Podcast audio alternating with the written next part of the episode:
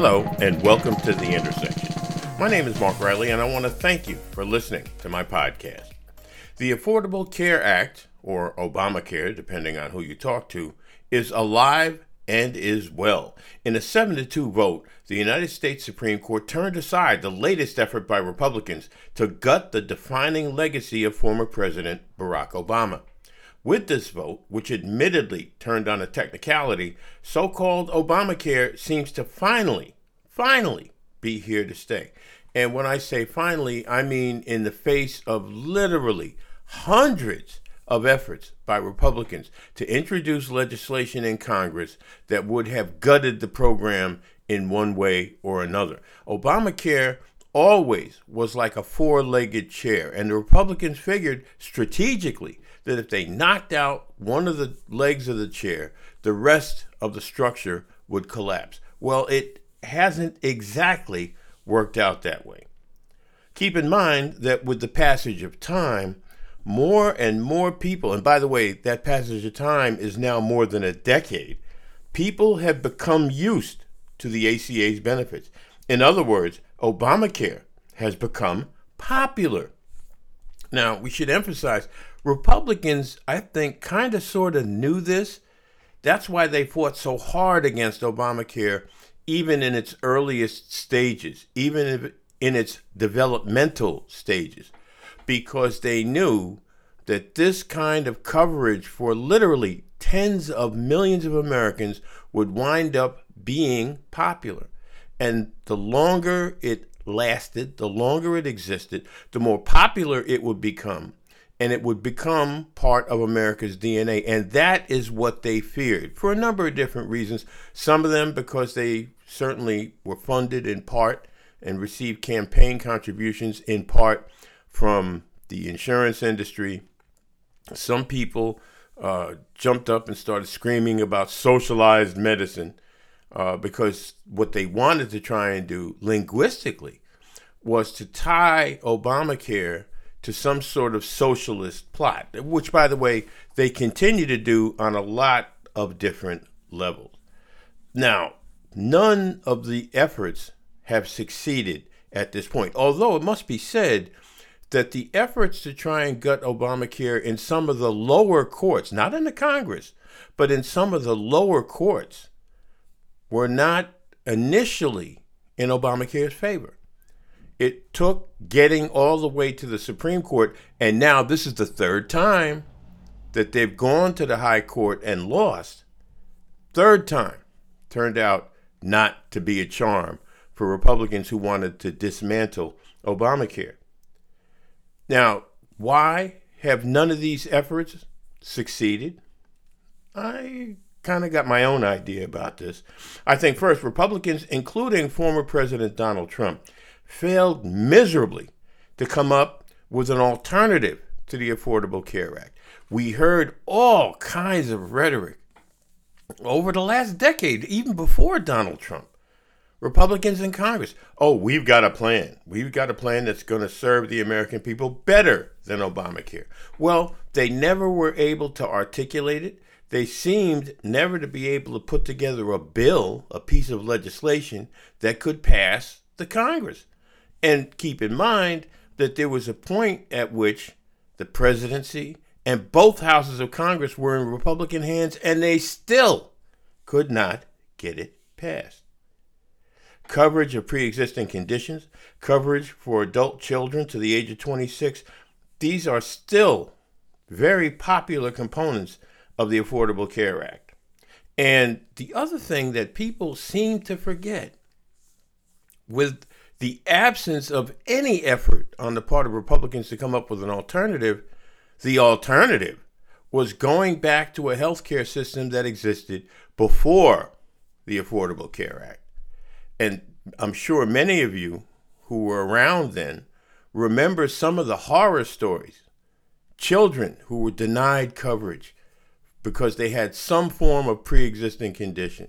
Children facing death in some cases because their insurers would not cover life giving surgery, life giving procedures. And to be honest, there are still flaws in Obamacare that have to do with the cost of care. Some people still simply cannot afford it. However, the ACA popularized these situations, these things, coverage of pre existing conditions, coverage of children up to the age of 26, adult children.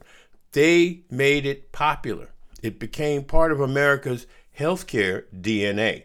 Now, none of this means that congressional Republicans are just going to stop trying. They're not going to take their ball and go home because the Supreme Court ruled against them. They continue to assail the ACA. And they continue to say, "Oh, we we have an alternative. We have an alternative." Don't worry. They don't have an alternative any more than the previous GOP members of Congress had an alternative. Now, one thing they do know, and I, I mean, you hate to impugn the motives of people who have been elected by the people in their congressional districts to represent them. But they know, the Republicans know going in that had the court ruled against Obamacare, 21 million Americans would have lost health insurance. Now, think about this for a minute. Who would be the big losers? Answer The working poor would be the big losers. And not just those who are in Obamacare set up systems. Some people with private insurance would have lost that insurance. Like so many other parts of American life, poor people who make little money working at jobs where their employers would rather not be bothered providing even basic health care, you know, those folks would have been out.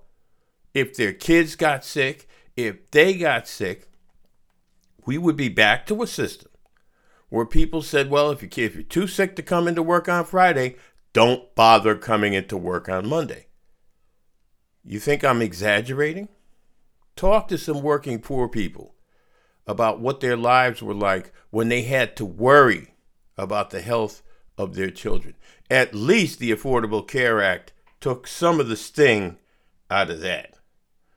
Now, I believe that this is a really good time after the Supreme Court ruling to sort of press a progressive advantage with regard to the Affordable Care Act.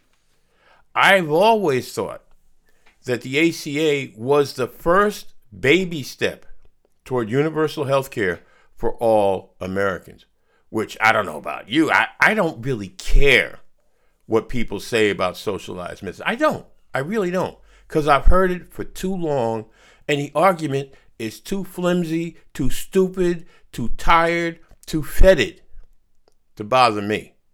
I want to see every single American afforded coverage, health coverage. I further believe that this ought to be a priority all right, along with climate change, ending police brutality, ending voter suppression, and teaching the actual history of the United States. More on that a little bit later. All of these things will take work. All right, building on Obamacare. See, it's one thing to say, oh, okay, well, we have Obamacare and all is right with the world. I don't believe that. I think it's a step, and it should always be seen as a step and a stepping stone because you see that there are people who are more than willing to disenfranchise 21 million Americans from their health coverage. 21 million Americans. What are we as progressives prepared to do? It really is going to be about beating those Republicans at their own game. And speaking of games, what exactly is Texas Governor Greg Abbott playing at, to coin a phrase? He apparently plans to pick up where Donald Trump left off in trying to build a border wall. He's committed $250 million of Texas taxpayers' money to do this. Now, you can stop laughing. Well, almost stop laughing. He wants to pay the rest of the cost through donations. It is ridiculously expensive to build a border wall. This is not cheap stuff we're talking about here. $250 million is not going to build a lot of wall, and Abbott knows this. So, what he's doing is the political equivalent of a GoFundMe, asking Texans who have already paid $250 million toward this wall to kick in more money to finish paying for this wall.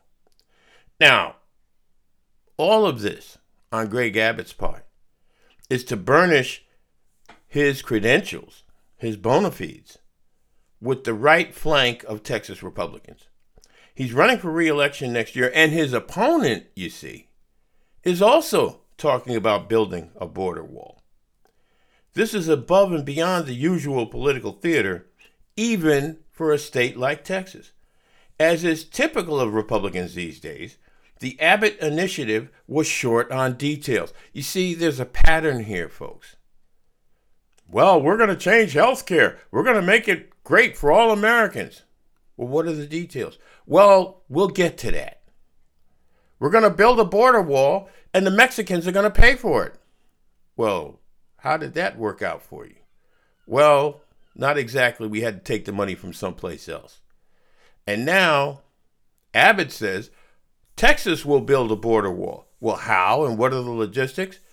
Well, we haven't quite gotten to that part yet, but stay with us. We'll get back to you.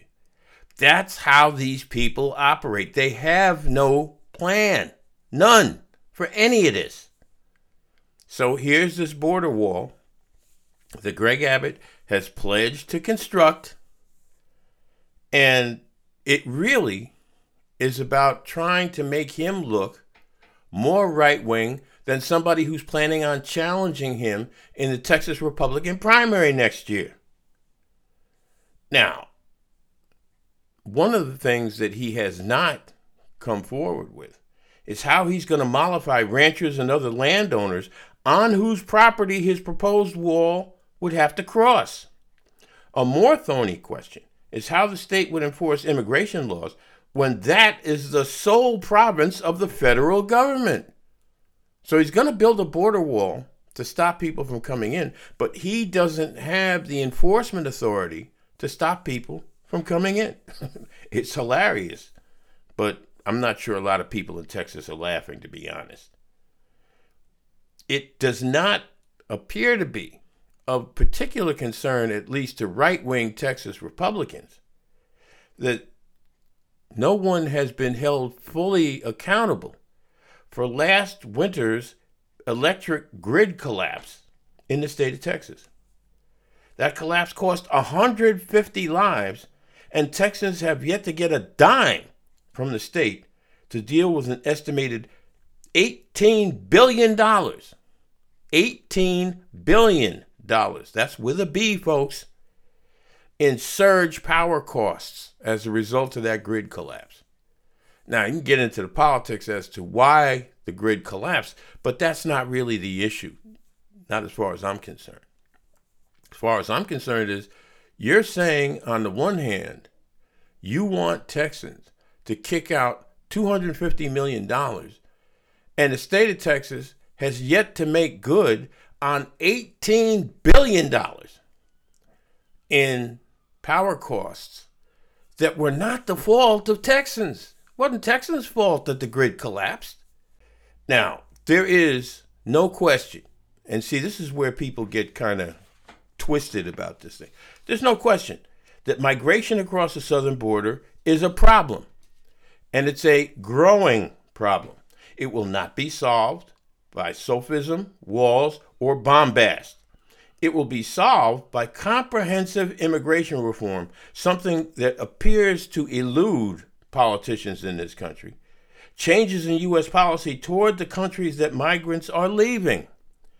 And by the way, that's what Kamala Harris was going to Guatemala and Mexico to try to accomplish, to talk to those folks about the root cause of all this migration. What did she get for her trouble? Well, you didn't go to the border. Yeah, okay.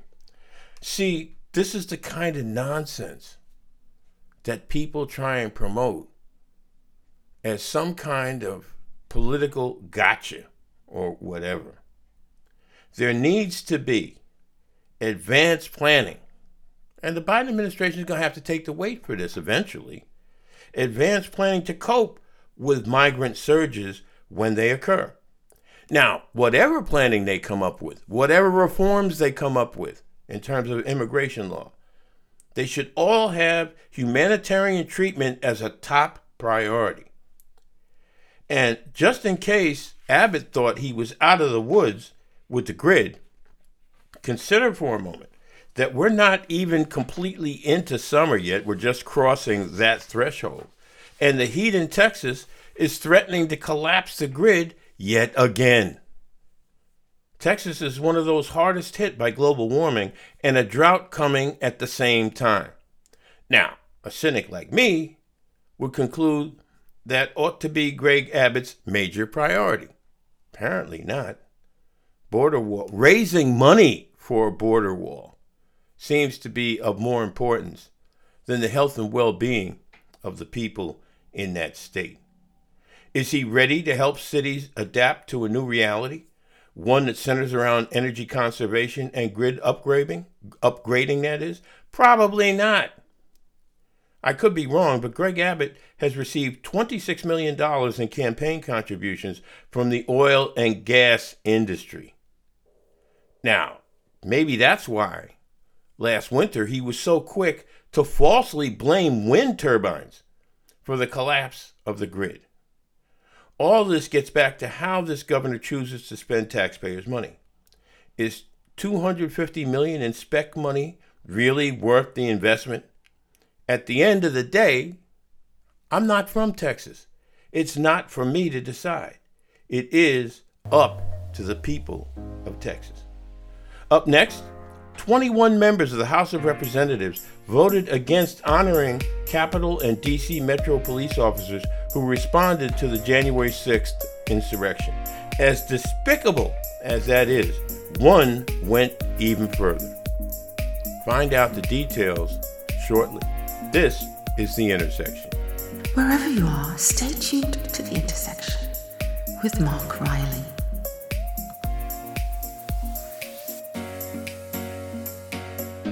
What's happening in your world? Is there an issue you'd like me to talk about? Hit me up with a comment on Facebook. Welcome back to The Intersection.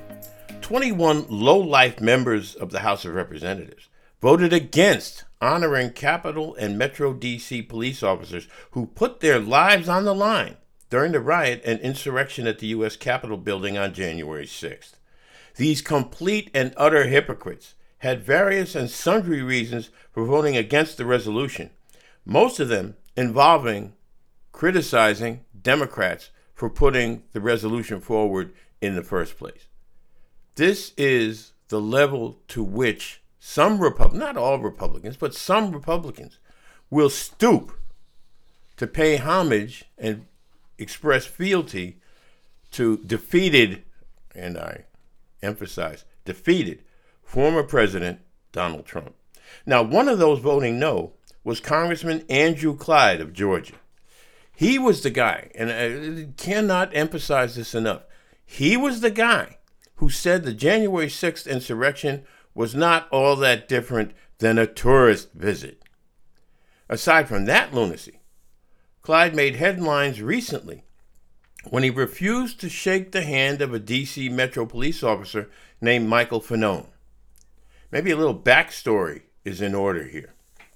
Fanone and another officer had come to Capitol Hill to talk to the Republican holdouts on the gold medal resolution. Fanone encountered Clyde in an elevator introduced himself, and stuck out his hand to shake Clyde's. According to Fanone, Clyde stared at him and would not shake his hand. Mind you, Fanone suffered a traumatic brain injury as well as a heart attack defending members of Congress like Clyde from these so called tourist visitors. As an aside, there is in fact footage of Clyde barricading a door that the same tourists were ty- trying to breach. No matter, according to Fanone, the only thing Clyde said to him was, I don't know you. He says the minute the elevator door opened, Clyde ran out like a coward. And that's a quote from Michael Fanone. Got that right. Clyde came up with a weasel like response as to why he acted this way. Simple fact is, there is no excuse. And one of the things that people are starting to come up with now, people on the right, people who don't want, for example, an investigation into exactly what did happen on January 6th. Uh, I've been seeing all these things on Facebook from people saying, well, who murdered Ashley Barrett? I think that was her name. The woman who was killed trying to storm the Capitol. They wrapped her up in the American flag and made it sound like she was a patriot and made it sound like somebody targeted her. They don't seem to have any proof that anybody targeted her. And certainly the loss of a human life is something to be mourned. But you know, the quality of human life seems to vary greatly depending on which side of the political aisle you might happen to be on. So here's all these different people coming up with all these, because Rolling Stone actually went and talked to each one of those 21 Republican holdouts. And some of them, you know, toed a talking point party line about why they didn't support the resolution. And some of them actually went out on a limb. But nobody, believe me, nobody went out on a limb quite as far as Andrew Clyde of Georgia. Now, the fact of the matter is, according to Fanone, again, Andrew Clyde said, I don't know you. Now, Andrew Clyde represents approximately 711,000 Georgians in his congressional district. How many of them is he prepared to say the same thing to? I, I don't know you. Now, I've asked before how people like Andrew Clyde, Marjorie Taylor Greene, Lauren Boebert, and others of their ilk managed to get elected to office in the first place.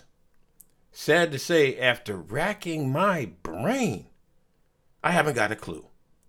Again, each congressional district represents about 711,000 people. Just taking those three morons together, that's a total of about 2.1 million people. I would ask each and every one of them, or the ones that vote anyway, is this the best y'all can do? All of the 21 congresspeople who voted against the gold medal resolution are up for re election. Guess when? Next year. Are we really to believe that their constituents can't do any better than them? Now, I may have been critical of brutal policing in the past, and I stand by those criticisms. I also say that's not all cops, okay? I know cops who have put their lives on the line. I know cops who have worked undercover in really, really dangerous situations to keep people safe. So, with all the criticism of police brutality, it's not a zero sum game. All right? I believe that you have to encourage the good cops to root out the bad cops. But one thing I know for sure Michael Fanone, who suffered a traumatic brain injury in defending members of Congress against an insurrection, he's a hero. Those members of Congress who refused to honor him, not nearly, not nearly so much. Coming up, Juneteenth. Something to celebrate? Some people don't think so. Stay with us. This is The Intersection. Hey, what up, y'all? It's your boy Fab Five Freddy, and I'm live and direct home in Harlem, tuned in to my main man dropping all his great information. Mark Riley, The Intersection is live, y'all. Tune in. Welcome back to The Intersection. Thank you so much for staying with us. You know, I've always been ever so slightly standoffish about Juneteenth. As a kid, I always thought Juneteenth was more or less a Southern tradition. Given that no one in my northern family that I knew of celebrated it. I knew that it was about celebrating when the last group of slaves in America, in Texas, found out they were free. That was the narrative that people taught me. This was, by the way, two months after the end of the Civil War. Certainly, it's nice to know that President Biden has signed a bill into law that makes Juneteenth a federal holiday. Yet something, something in my head says, why are we celebrating the fact that slaves in one state were freed well after the Emancipation Proclamation? Even more important is the Juneteenth narrative an accurate reflection of the real history. This comes into serious focus as the debate over so called critical race theory rages on. Is this Juneteenth narrative that we have all been taught, at least most black people have been taught, because I don't know about the rest of the population, but certainly that, that's the narrative that black people were taught. Is that in fact the real history? Robin Washington, writing in the Forward, presents a provocative view and a changed narrative. He says slaves in Texas, at least most of them, knew they were free. They were kept in slavery, not by ignorance, but by the slaveholder's gun and the slaveholder's whip. When Union General Gordon Granger rode into Galveston and read the proclamation, he had to enforce it at the point of bayonets. Further, Washington cites historical research by historian Gregory Downs that indicates some Texas slaveholders still kept their slaves as property even after Granger brought the news of emancipation. It doesn't end there, this somewhat different narrative. Downs' research says that before General Robert E. Lee's surrender, slaveholders from several southern states actually moved their slaves to Texas. Why, you might ask? because they wanted to preserve this vile example of free labor for as long as they could. This is particularly important as states like Texas, their legacy of hate against black America, suppressing the black vote by every means at their disposal, while at the same time banning critical race theory that is in their schools, press on. Not that they actually know what critical race theory is. And I can do a segment on that in an upcoming episode because the ignorance surrounding critical race theory is yet another example of white supremacy. And, you know, if, if you start telling this history in Texas and about the real history, the possible real history, you can debate it, but the possible real history of Juneteenth, and then you combine that with a changed narrative about what happened at the Alamo. You forgot about the Alamo, did you? Because that's another story. And it's another story that might not stand close scrutiny, just like Juneteenth. All of this stuff folds into itself border walls, climate change denial, the whole nine yards. Now, cheers to all those people who celebrated Juneteenth, the federal holiday. I'd love to be able to celebrate the end of Climate Change Denial Day, the end of Hate Day, the end of Voter Suppression Day. All of them I would love to celebrate at once. Somehow, sad to say, as Juneteenth becomes a federal holiday, these other things are perhaps a ways from happening. Thanks again for listening to this episode of The Intersection. The executive producer of the broadcast is Ms. Kim Jack Riley. Music is by Eric Lund. Until we meet again, please stay well.